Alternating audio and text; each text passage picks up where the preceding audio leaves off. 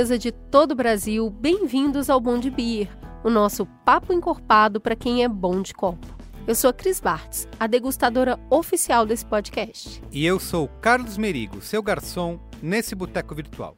Eu e a Cris, a gente sempre gostou de tomar uma cerveja toda sexta-feira, né? Aquela gelada típica de happy hour. Só que agora vamos sair da mesmice e explorar o universo da cerveja em todos os seus aspectos. Vamos fazer isso com a ajuda do Bom de Beer, então, vai ser gostoso, vai ser leve, vai ser acessível. Nada de narizinho empinado, de cerveja caríssima, não. Aqui é para ser legal e acessível. Muito bem, como a Cris falou, é de um jeito descontraído, sem regras, sem amarras e principalmente com cervejas que são produzidas aqui no Brasil. E mesmo que elas levem aí receitas estrangeiras, são vendidas por um preço bem justo. Então, se você é um profissional do ramo, um cervejeiro caseiro, um grande degustador ou mesmo um bebedor social, esse podcast é para você. É para todo mundo que quer saber mais sobre a gelada nossa de cada dia e se divertir no caminho. Muito bem, se você vem maratonando aí o Bom de Beer, já sabe que aqui a gente fala dos ingredientes, dos processos, dos tipos de cerveja, de degustação e de comida, né?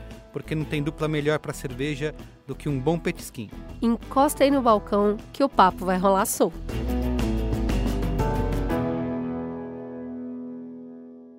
Quem está acompanhando toda a nossa série já deu uma boa saboreada no universo da cerveja. A gente já entendeu de onde ela vem, como é feita, por onde passou, quais são seus estilos, como usar cada ingrediente, como escolher o copo certo, como equilibrar os elementos. E é assunto para mais de copo, certo? Mas eu tô é gostando da companhia de você e de todas essas pessoas incríveis que a gente tem conversado e conhecido. E como um copo sempre puxa o outro, bora continuar a conversa. Isso aí, ó. No episódio anterior a gente aprendeu que lugar de cerveja também é na cozinha. A ciência, a arte da harmonização de alimentos com cerveja pode fazer a nossa experiência com beber e comer muito mais saborosa do que já é. Hoje a gente vai continuar falando de cerveja e comida, mas com um viés bem diferente. Só que antes disso, vamos tomar uma, né? É isso aí, é a Black Princess Tian Bock. É o sabor da Bock com um toque bem diferente no nosso paladar. Essa cerveja que está à venda lá no bondebeer.com.br recebeu o auxílio luxuoso do sabor da rapadura já tá salivando nessa combinação aí, Cris Bartz? Opa, se tu! Então vem com a gente.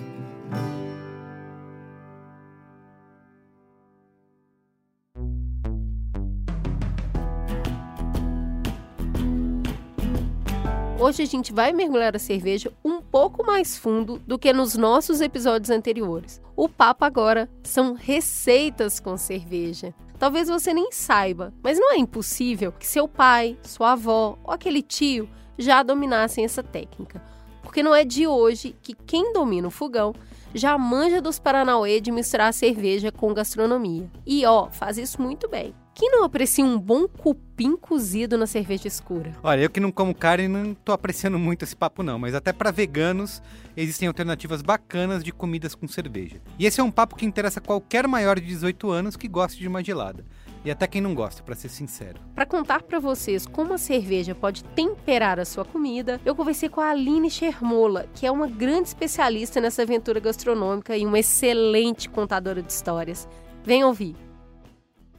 Para contar então um pouquinho dessa história de cerveja e tempero, eu chamei a Aline Schermola, que é uma grande especialista nessa aventura gastronômica. Por favor, se apresente para gente. Olá, olá, Cris. Eu sou a Aline Schermola. É, eu tenho 36 anos, sou profissional de gastronomia há 20 anos. Eu comecei na cozinha bem cedo, foi meu primeiro emprego. Sou formada em gastronomia há 13 anos. Me formei na Universidade de Morumbi. E quando eu entrei na faculdade de gastronomia, eu já era cozinheira. Então, quando eu saí da faculdade, eu já assumi cargos de chefia. Aí trabalhei em algumas casas aqui em São Paulo, Buffet Charlot, é, Bar Brahma, Bourbon Street Music. E há cinco anos eu tenho meu empreendimento, que é a Chermoula Cultura Culinária, aonde eu atrelo a pesquisa em história dos ingredientes dessa diáspora africana, que é o foco do meu trabalho, e uma comida afetiva. Tento trazer o conhecimento histórico para a comida do dia a dia das pessoas e mostrando o conteúdo cultural que está envolvido nessa comida do cotidiano. Que delícia! Comida e cultura é uma coisa só, né, Aline? Eu queria então começar te perguntando: cerveja no prato. Que maluquice é essa? Ele é um ingrediente à parte, ele é um tempero. De onde que vem a sua relação afetiva com isso? A maior memória que eu tenho de, de comida com cerveja é o frango assado.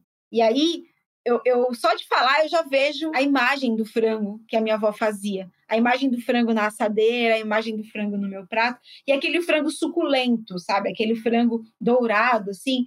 É, eu sou, eu venho de uma família baiana, eu sou baiana, embora tenha sido criada em São Paulo.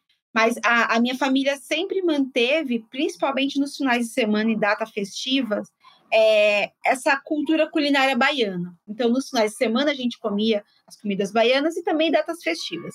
Mas quando a gente pedia para a avó, para a mãe, principalmente minha avó, fazer uma comida diferente, ai, vó, quero comer macarrão. Aí ela fazia macarronada e ela fazia um frango que era marinado na cerveja. E assim, isso, isso permeou toda a minha infância.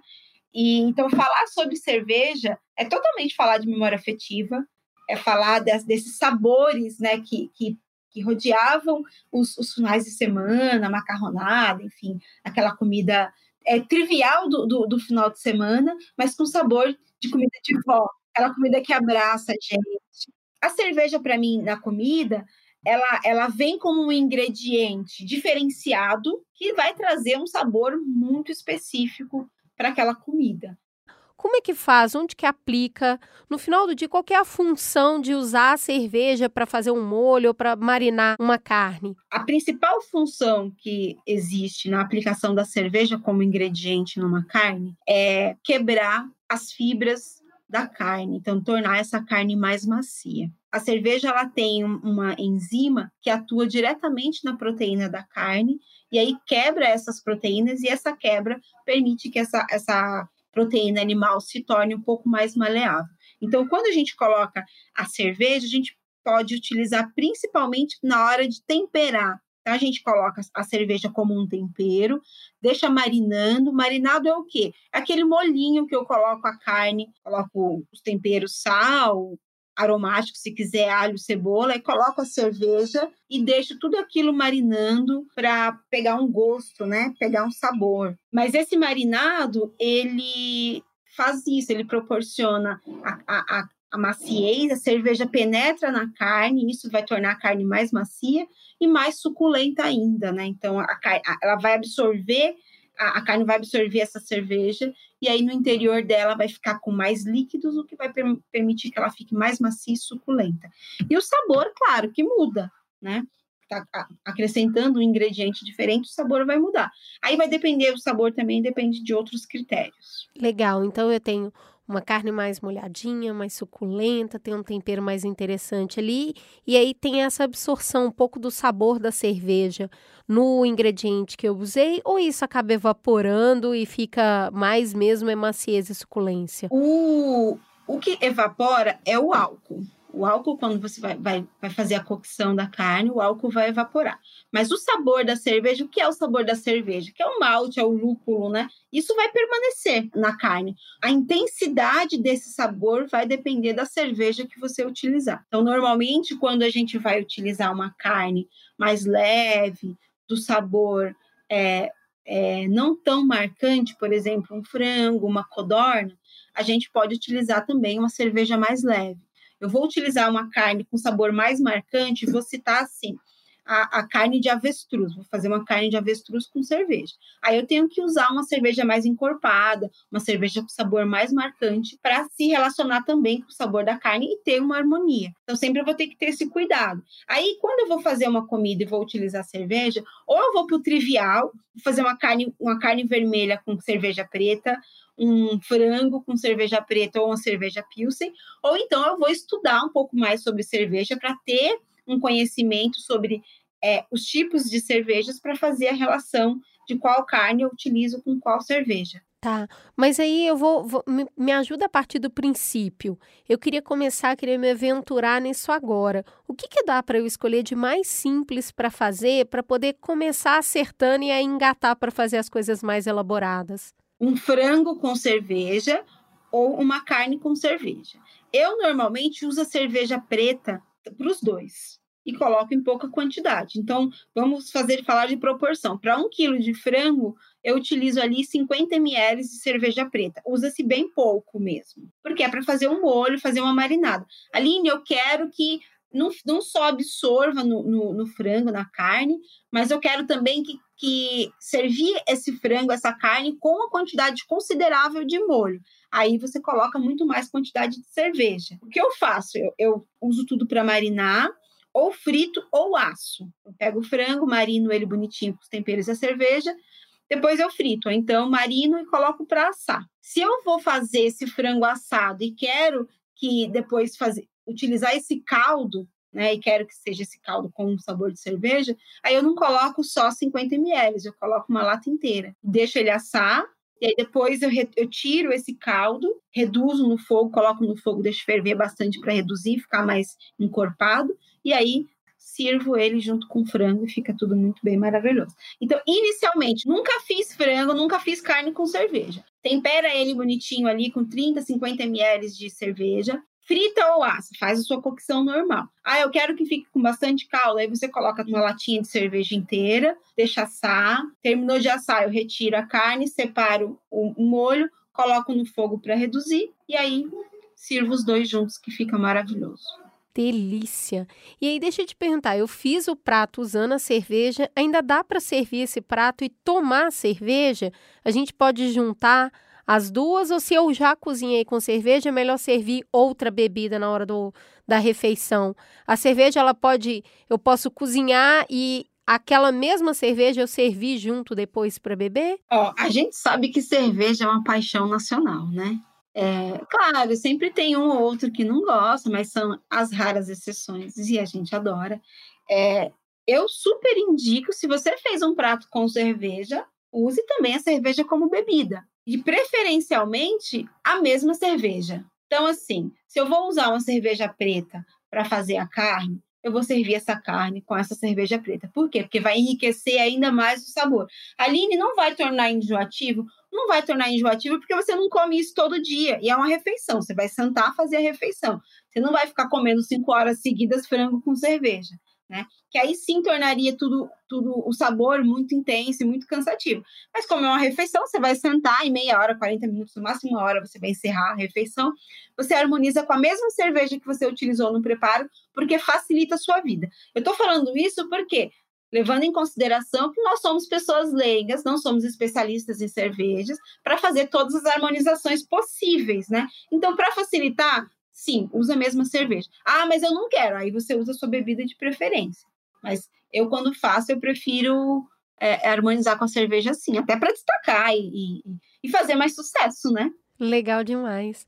Aline, a gente vai fazer agora assim o bate-bola mais delicioso desse podcast. A gente vai falar de receita. Quem tá ouvindo em casa, bora aí pegar o papel e começar a anotar.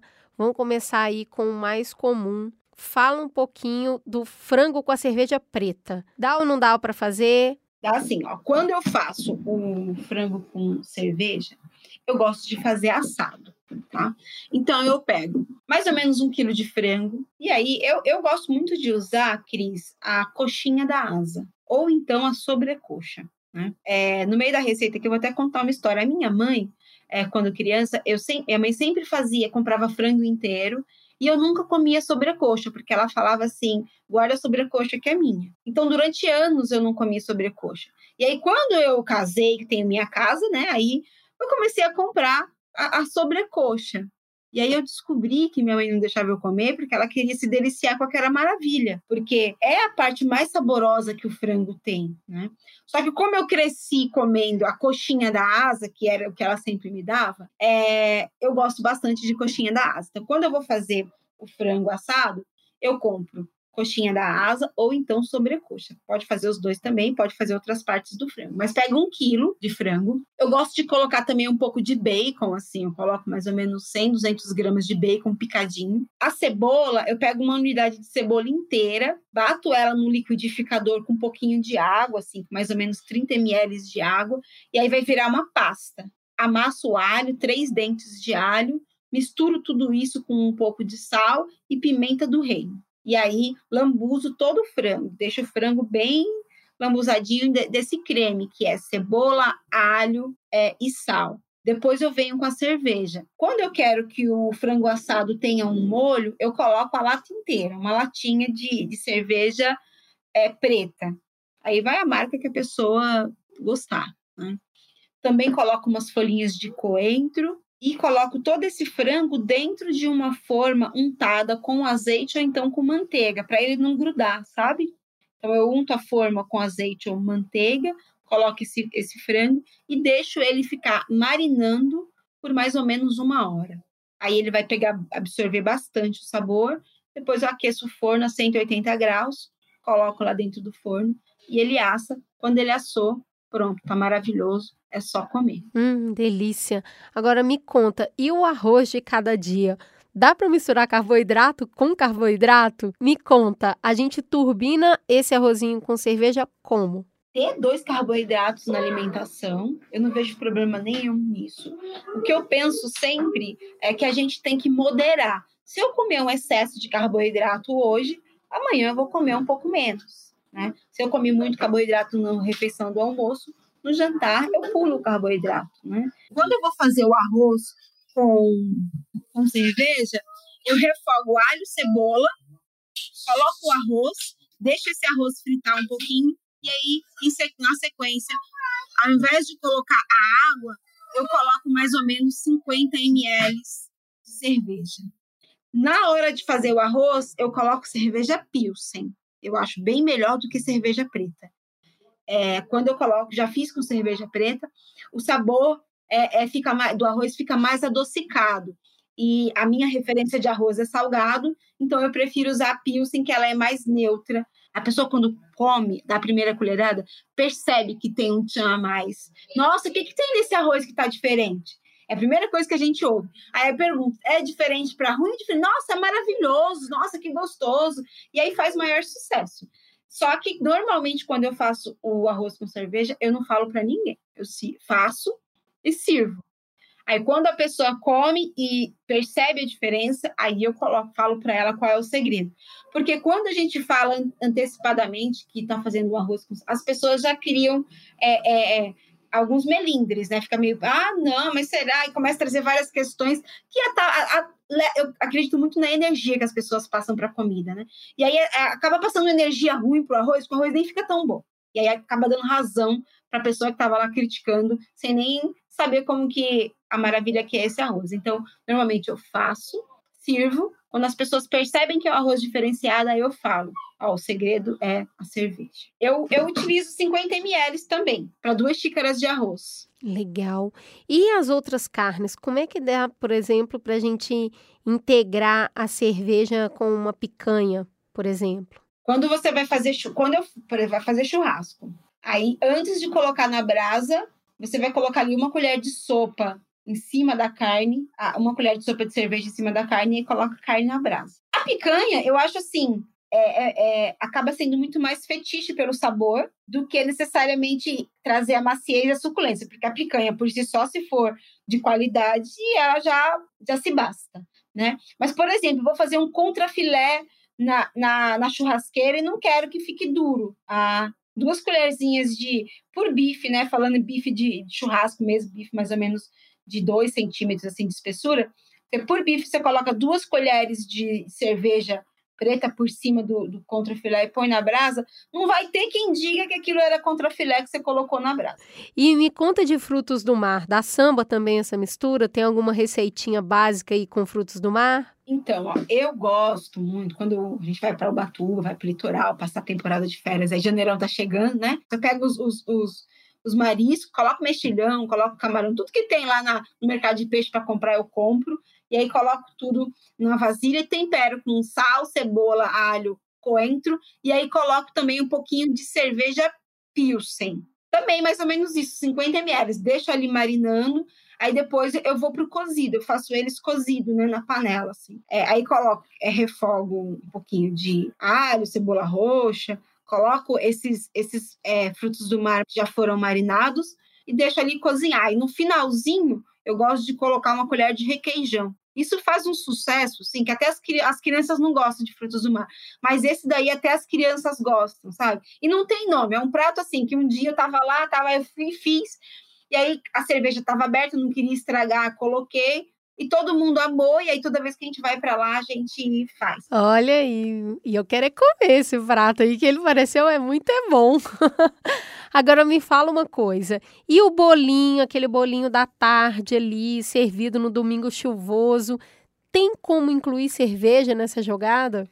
Olha, tem, embora todas as pessoas que a gente faça esse comentário, elas acham super estranho, né? Nossa, como assim? Bolo com cerveja, né? É, eu sempre costumo falar para as pessoas assim que a gente tem que trazer elementos novos para trabalhar o paladar, né? Porque a gente sempre fica acostumado a comer as mesmas coisas, sempre as mesmas coisas. E aí a gente traz um elemento novo para um, um prato que já é tradicional, já é clássico, e às vezes a gente é surpreendido. Quando a gente coloca a cerveja no bolo, a primeira característica que a gente vai perceber logo de cara quando a gente provar é a extrema maciez do bolo. O bolo fica extremamente macio. Então, se você tem uma receita de bolo que fica solado, pega, coloca um pouquinho de cerveja, não precisa ser muito não, 30, 50 ml já resolve o seu bolo solado e aí você vai tornar o bolo mais macio da tua vida. É, e sempre tem, assim, tem umas pessoas que falam assim, nossa, mas eu tento fazer aquele bolo e sempre fica solado. Segredo, galerinha, põe um pouquinho de cerveja. Qual cerveja? Pilsen, cerveja do dia a dia mesmo, sem, sem frescura. Coloca um pouquinho, diminui um pouco a quantidade de leite, coloca um pouquinho de, de cerveja e aí você vai ver, o bolo vai ficar macio, assim. No bolo, Cris, não fica evidente o sabor. É, é engraçado isso. É, eu nunca estudo, nunca fiz uma pesquisa assim para entender melhor esse processo do, da cerveja atuando junto com a farinha de trigo, né? Junto com os outros elementos do, do bolo. Mas no bolo o sabor não fica marcante. A pessoa não percebe que tem cerveja no bolo, mas você percebe que o bolo está extremamente macio, leve, sabe? Ela traz uma leveza, assim. A gente conversou um pouquinho aqui sobre cozinhar com cerveja para extrapolar a, o que a gente já sabe sobre alimentação. Acho que quem tem acompanhado o Bom de Beer tem percebido, né? A cerveja ela nasceu como um alimento, ela não nasceu como o que a gente conhece hoje, ela era quase uma sopa, né? Era um pão líquido. E com o tempo que ela foi ganhando esses outros contornos e hoje ela se tornou essa bebida que a gente conhece. Aline, muito obrigada. Foi um prazer falar com você. Acho que a gente aprendeu um monte aqui. Eu espero que, assim como eu, todo mundo que esteja nos escutando já saia totalmente. Hoje vai sair um prato com cerveja nessa casa e não vai ser só para beber. Muito obrigada por compartilhar seus conhecimentos com a gente. Obrigada a você, Cris. É um prazer. Foi um papo muito gostoso, né? É muito bom isso. É, e, e, papos com comida sempre, sempre é descontraído, sempre é, é divertido. Então, gratidão pelo convite, gratidão pelo reconhecimento. E aí, o pessoal que está ouvindo, que fizer a receita, marca lá, arroba Aline Oficial, que eu vou ficar muito feliz em receber o feedback de vocês e também passar outras receitas, porque receita é o que eu mais faço nessa vida. Maravilha, Aline. Grande beijo. Beijo, querida. Obrigada.